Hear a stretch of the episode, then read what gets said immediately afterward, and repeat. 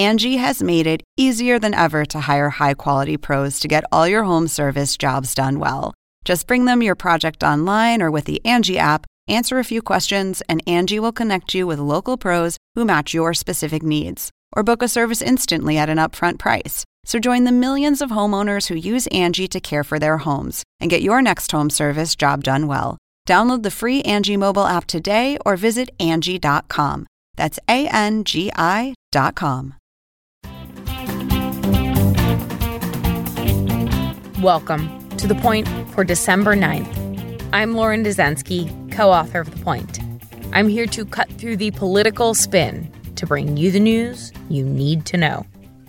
President's first 100 days are seen as an important benchmark, thanks in part to President Franklin Delano Roosevelt. It is their first chance to deliver on campaign promises and get to the business of governing before public opinion shifts and elections start to get in the way. But none have faced a never before attempted vaccine distribution plan amid an economic crisis on top of one's own ambitious policy goals. All of this means President elect Joe Biden faces a wildly daunting first 100 days in office.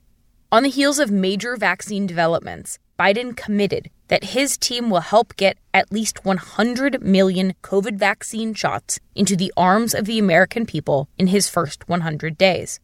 It will be a massive undertaking, which Biden acknowledged Tuesday. He said this will be the most efficient mass vaccination plan in U.S. history. This is on top of Biden's pending nationwide 100 day mask mandate. It will also be complicated by President Donald Trump and his ongoing refusal to admit Biden is the president elect. Biden's team was not invited to Tuesday's vaccine summit at the White House. Trump instead falsely insisted he had won the election. So let's get to the point. Biden has one heck of a first 100 days in store. And that is the point for December 9th, 2020. Thank you for listening. For more updates throughout the week, subscribe to the Point newsletter at cnn.com slash the point.